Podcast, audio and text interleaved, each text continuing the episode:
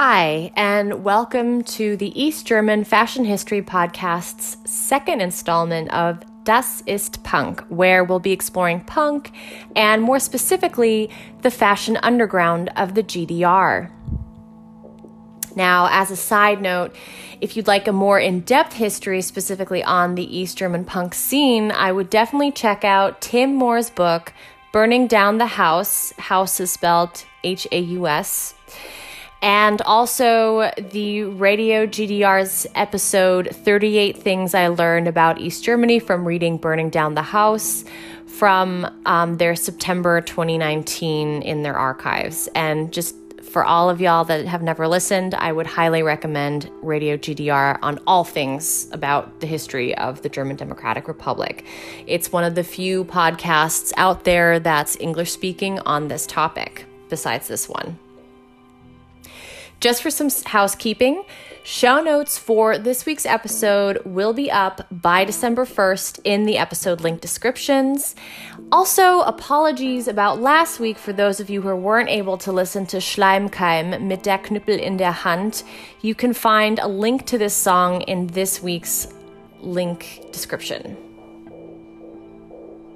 And stay tuned for December where we'll have our final two episodes of season two. And that's going to all focus on denim, the GDR, and the legal drama with Levi's. Now, last week, we talked about the GDR's thriving DIY home sewing culture. And you could make a very decent living sewing and selling clothes on the black market. As Sabine von Oettingen the founder of CCD, Chic, Charmant und Dauerhaft, or Chic, Charming, and Durable, co- commented. And this was the CCD was a subcultural fashion collective that would stage underground theatrical performances. She said that, quote, Prosecco, gas, and a good mood could be paid for. We sewed everything that we could, even harness bags. She goes, on to say that leather was a major cult trend. That quote, for the non-conforming intellectual, leather fashion was booming. Even the CCD crew started with everything from jackets to pants and coats out of leather the materials that they could get directly sourced from the producer. And of course, and I'd mentioned this last week, because many of the people from the CCD work day jobs in the fashion and textile industries, they had easy access to these materials and fabrics and fabrications. And they would make a lot of these clothes and accessories, either sell them under sell them on the black market or sell them to friends and affiliates von Oettingen, who we spoke about last week, began her career in 1970 as a cashier's assistant as well as a costumer for the Berlin, Berliner Ensemble for the Pantomime Theater in Prenzlauer Berg of East Berlin. Besides also being a costume and stage designer, she would produce these elaborate photo spreads and projects Robert Paris, son of the photographer Helga Paris, whose living room Oettingen would use as a studio remarked that because she couldn't actually live through her freedoms and aspirations, she would stage them through performances and photographs. And we're going to see this theme reoccur on this week's episode. In 1983, she founded the label collective CCD, Chic Charmant und Dauerhaft. By 1984, they threw their unofficially official first fashion show in the Ostbahnhof in East Berlin. Berlin. This was a catalyst for the collective as it became a vehicle for self expression and a way of life. Their existence and lifestyle was also evidenced the increasingly anarchic appearance and mood of Prenzlauer Berg in the mid to late 80s in Germany, East Germany. Their existence was a form of resistance. And they would use unconventional materials for a lot of the clothes and samples they would make. Everything from the plastic employed by farmers to cover strawberry fields to even hospital bags used to hold organs.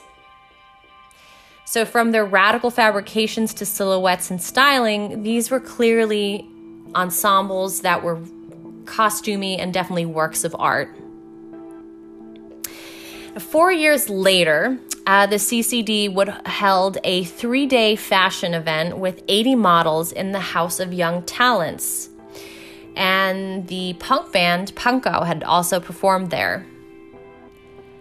Out of this came the label Allerleirauh, and Allerleirauh, it's spelled A L L E R E A L L E R L E I R A U H. Allerleirauh. Um, that name is taken from a Grimm's fairy tale called All Kinds of Fur. This was another breakthrough of a countercultural movement. Their deep desire for personal freedom, individuality, and the need to look and feel different was really the core of their mission. Now, side note, you can actually see their original collection, which is housed in the German History Museum, as it was dubbed sort of a German cultural artifact. So, if you have a chance or if you're living in Germany um, to go to the Deutsches Museum, the German History Museum, you can probably find it there, or you can definitely find it. I would say like in their in their archives. There were also other collectives. Not only was it Allerleirauh and CCD, there was also Omelette Surprise or Omelette Surprise and Stadtgespräch or City Gossip. But ultimately, what all of these underground group, groups had in common was this was really a creative outlet that addressed issues such as sexuality, vulnerability, moti- and motifs such as empty street canyons and gray houses portrayed in a surreal effect was one one such a motif you would find. Themes like the designer, did the desire for the human body, color and play, and performing as a feeling of freedom. Taboos were broken, coming outs were celebrated.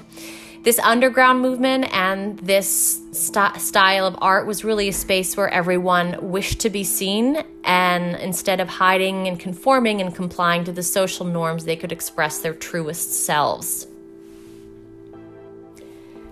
And it was photographers like Sibylle Bergemann and Sven Marquardt who would photograph and document these various fashion performances. They, like many others, had connections to the fashion industry and specifically to Sibylle Magazine, which was a GDR's most prominent high end fashion magazine. And it goes out with say it goes without saying that their influence really trickled up into the main high and mainstream elements of fashion in East Germany. Now let's look at some of the movements, some of the major movements, specifically some, some of the major tastemakers and image creators of this entire scene. So we had Sven Marquardt. A little about Sven. He started his career as a technical assistant for the Sibylle photographer Rudolf Schäfer. And in 1984, joined the magazine shooting editorials, features, and whatnot. Since then, he had been a part Uh, a thriving a part of the thriving punk and under, underground fashion scene in Prenzlauer Berg, and it was really his visual language was East Berlin. But unlike his surroundings, he was interested in the theatrics of it all and in stage sets. His photographs consisted of illusions that revealed a longing for personal freedom and self fulfillment, which was consistently detached from the traditional East German social lifestyle as he put it, quote, "My photos were always staged. Also the portraits of my friends who also had fun, had some fun dressing and transforming themselves as I did." Sibylle Bergemann, she was another one. She was very established at Sibylle and was known for her confident yet melancholy portraits. She came on to the magazine in 1971 and was really known for these honest portraits that really evoked a sense of sublime melancholy. And she's still regarded today as one of East Germany's most prominent photographers. Ute Mahler, who joined magazine, the magazine as a photographer in 1978 she was also a part of this underground movement and, like Sven, was known for her highly creative staging and scenery, which lended a beauty and a grandeur to the magazine. She's actually still act. She's actually still a made a photographer today and has a really well known agency called the Ostkreuz Agentur, and I can I can post that to the blog so you can Google some of her really fascinating, beautiful imagery. Dorothea Melis. Now, she had been a fashion right, a journalist and editor at the magazine since 1961, and then only to leave in, in 1970 and to work at the VEB Exquisite. VEB Exquisite was the design house, sort of factory that designed a lot of the clothing for the GDR's, one of the GDR's only luxury stores, Exquisite.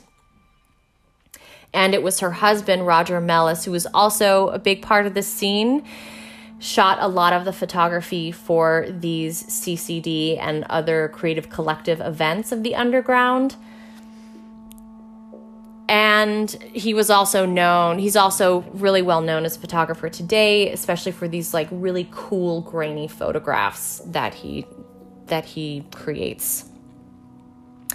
Now, for more reading on this, I would recommend the book In Grenzen frei, Modefotografie Underground, DDR 1979 bis 1989, or translated to English, Freedom Within Borders, Fashion Photography in the Underground, 1979 to 1989. This is available on Amazon Germany for about 148 euro. I got my copy 15 years ago and it was 40 euro, but um, I think with with time and and also with costs and shipping it, it increased. And it's also like a, really beautiful book i think. If you love photography if you love grainy if you love sort of grit and anything that's slightly punk or off kilter this is definitely up your alley. And all of it is in german um, but if you read german it's a pleasure. If not you can try to google translate a lot of the texts from the curators and whatnot now, if you're looking for more information on East German Fashion Underground, I would definitely check out Ein Traum in Erdbeerfolie or A Dream in Strawberry Foil, Comrade Couture. This was directed by former model Marco Wilms and it features interviews with Sabine von Oettingen, stylist uh, Frank Schäfer, and others from the CCD and other collectives. And you can actually see the live fashion shows. Now, on the post for this and what I'll post to the, to the blog are going to be stills of it, but you can see the actual shows in their progression, in their creation, and in their progression, and how it all sort of comes together uh, in the documentary. It's going to be hard to try to find this. I'm still looking for a copy, which I lost my original copy when I moved back to the States. Um, but you can definitely find it in Germany. And if not, I would I would try some. I would try WorldCat to see if they have a copy of this great documentary. Now, I'd like to end this episode with a quote from the curator of In Grenzen Frei, Henrik Gölke. And he said that, and I think it's really beautiful and it's something to reflect on for the night. Quote, if one follows the rumor that every action that is committed and every word that is spoken is political, then it is affected in the life of the GDR in a very particular way. If this notion is to be the fact, then one has to disregard the majority of those who no longer acted because they worked, no longer spoke because they were silent. End quote. And that's it for today. I know it's a rather short episode, but thank you again for tuning in. And for more information and additional content on anything and everything about fashion in the German Democratic Republic, please feel free to follow me at the artificial silk femme.